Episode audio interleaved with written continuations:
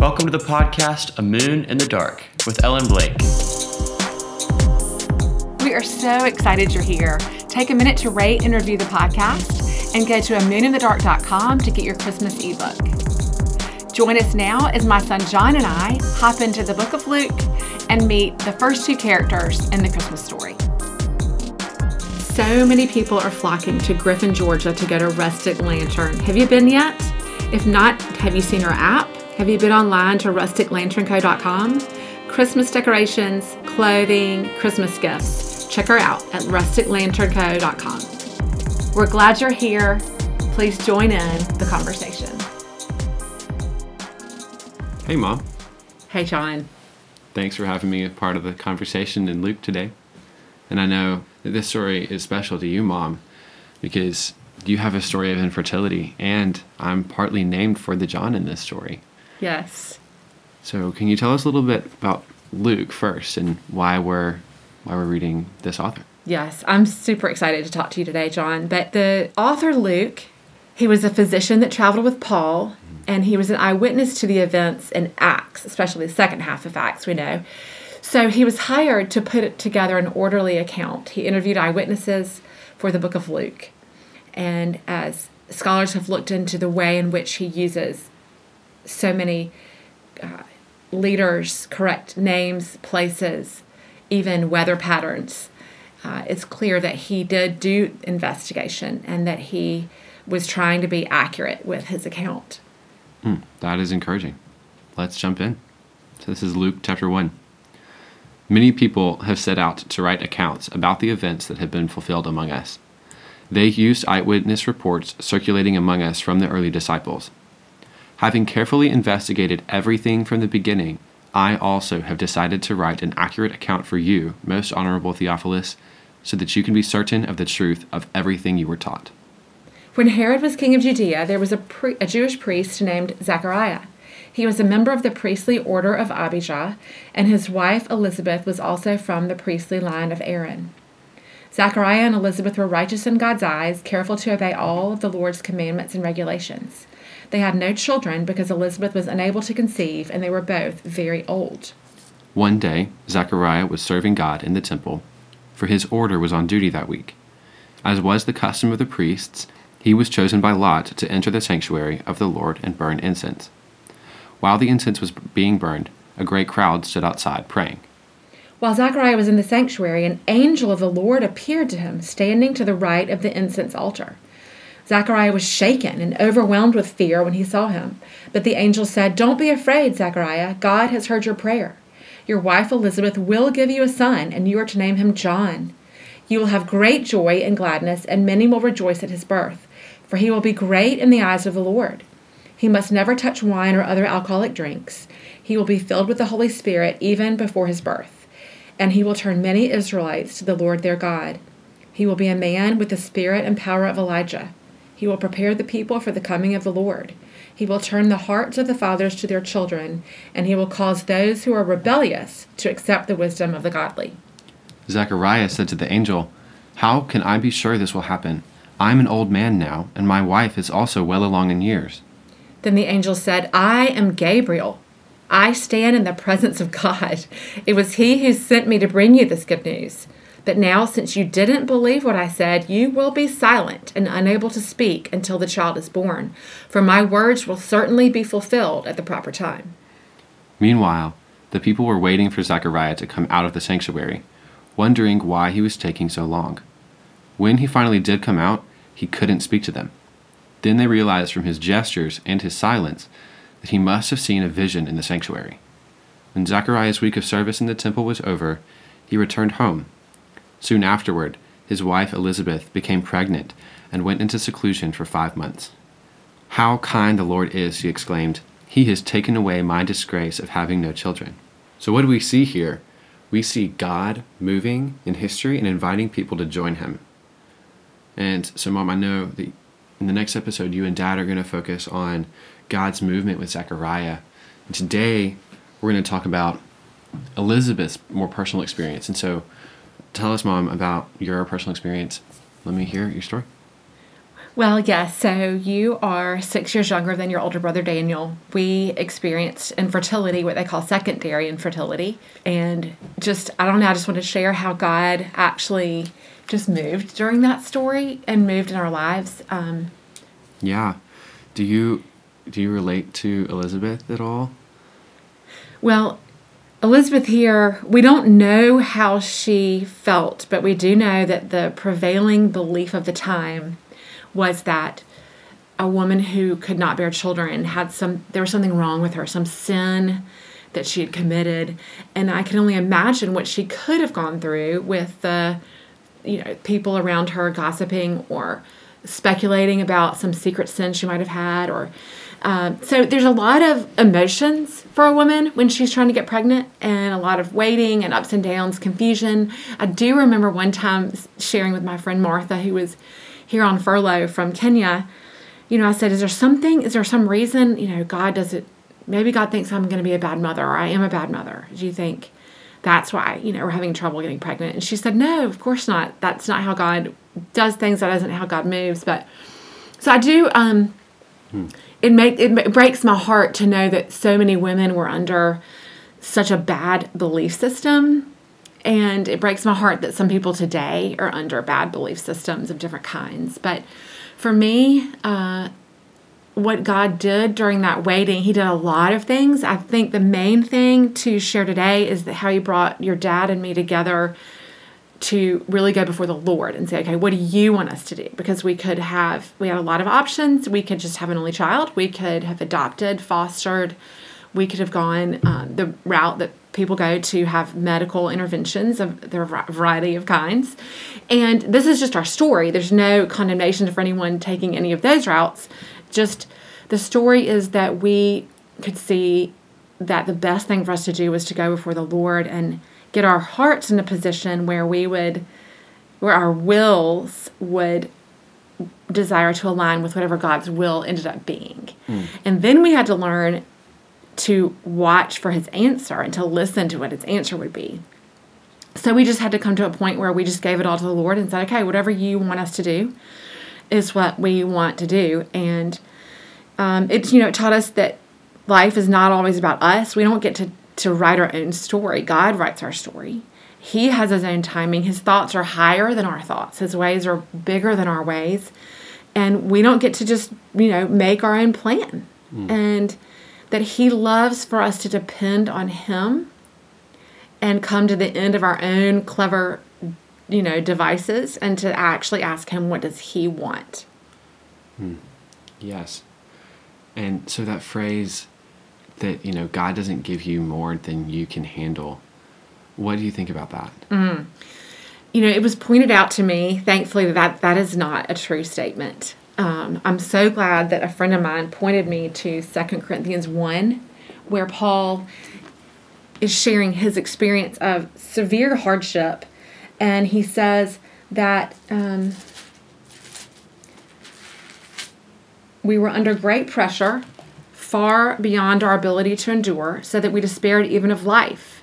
Indeed, in our hearts we felt the sentence of death, but this happened that we might not rely on ourselves but on God.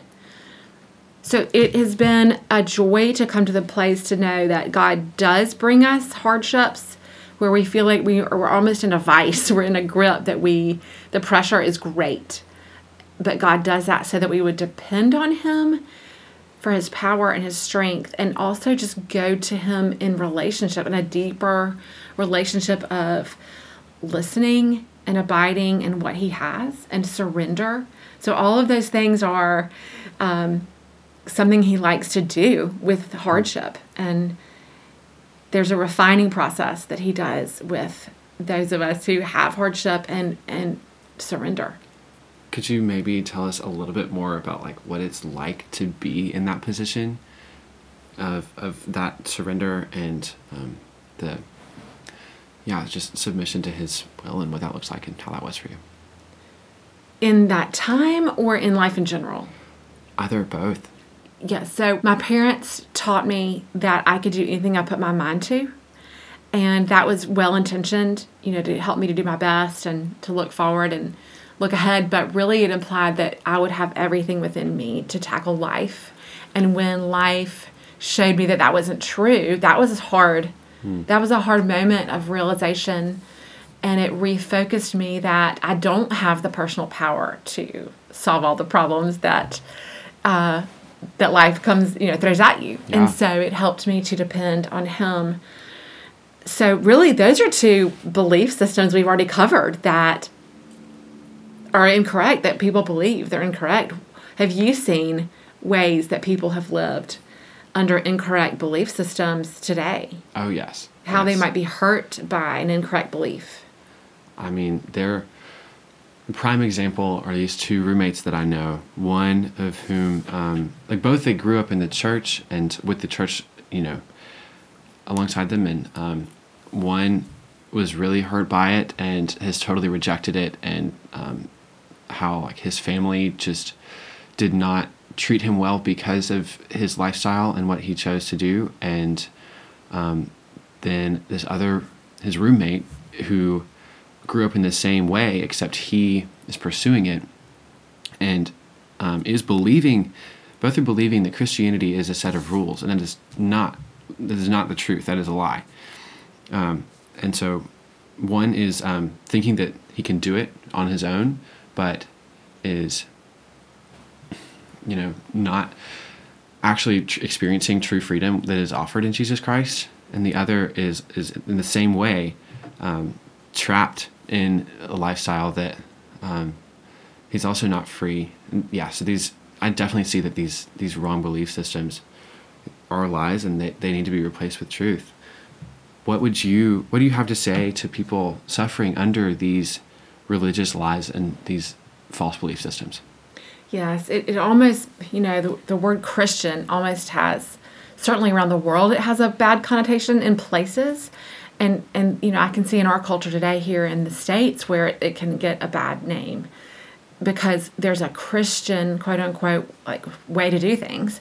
And some people, like you're saying, both of those guys believe we have to work our way up to God and when reality the reality of jesus and the good news that he he comes down to us.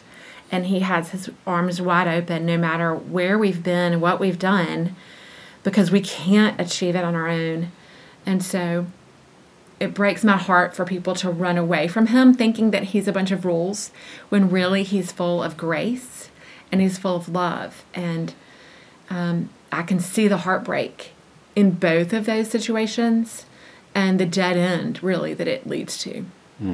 I'm thankful uh, for the trials not only the one of waiting on you and david to come um, i'm thankful for what the lord taught us during that time but i'm thankful for the other hardships that uh, i've had to show that it's not my power at all but the lord's power to um, to carry out what he wants me to do it's like a lot of times i would think through the years about the five loaves and two fish I can see that my five loaves and two fish will not at all supply the need of the day. But I bring them to the Lord and say, okay, you can take these. I don't possibly have what it takes. You know, what it takes to raise three boys, what it takes to just whatever it is that I was called to do at the time. And I have seen for years that I, it's not within me to be able to to handle life that only through god's power and i find that throughout second corinthians honestly um, where paul over and over again says that it's his god shows his strength through weakness So what does that look like when you're leaning on God? Like what does that what does that look like if, if someone were to see you in that? Uh, can you can you give us a little bit more of how do you do that and how can we emulate that or um, yeah what else do you have to say? wow that's an interesting question one of the things when i think back to the story of waiting on you if, and, and and and trying to discern what to do because we had decisions to make the funny thing is i think god has such a sense of humor is that i i was studying genesis for two full years so i studied it in one bible study if you were with us in the last episode i told you about how i fell in love with bible study around 27 age 27 and um, really tried to live my life alongside Bible study. So I would I would go to Bible study regularly and study whatever the group was studying, you know. And God put my life alongside Abraham and Sarah and Hagar and Ishmael for two full years during this time. So he wanted me to see the mistake of going ahead of God and not asking God what to do. What an experience and what a surprise and the way that God works and his he's just good. He is so good. And when we trust him to be the author and that we step out of that position and allow him to write our stories, he really does write it well. I love that. It's fun to be a part of. Yes. I saw a sign in a bathroom recently that said something like this faith in God is also faith in God's timing. Yeah. And I found that he he's really never late.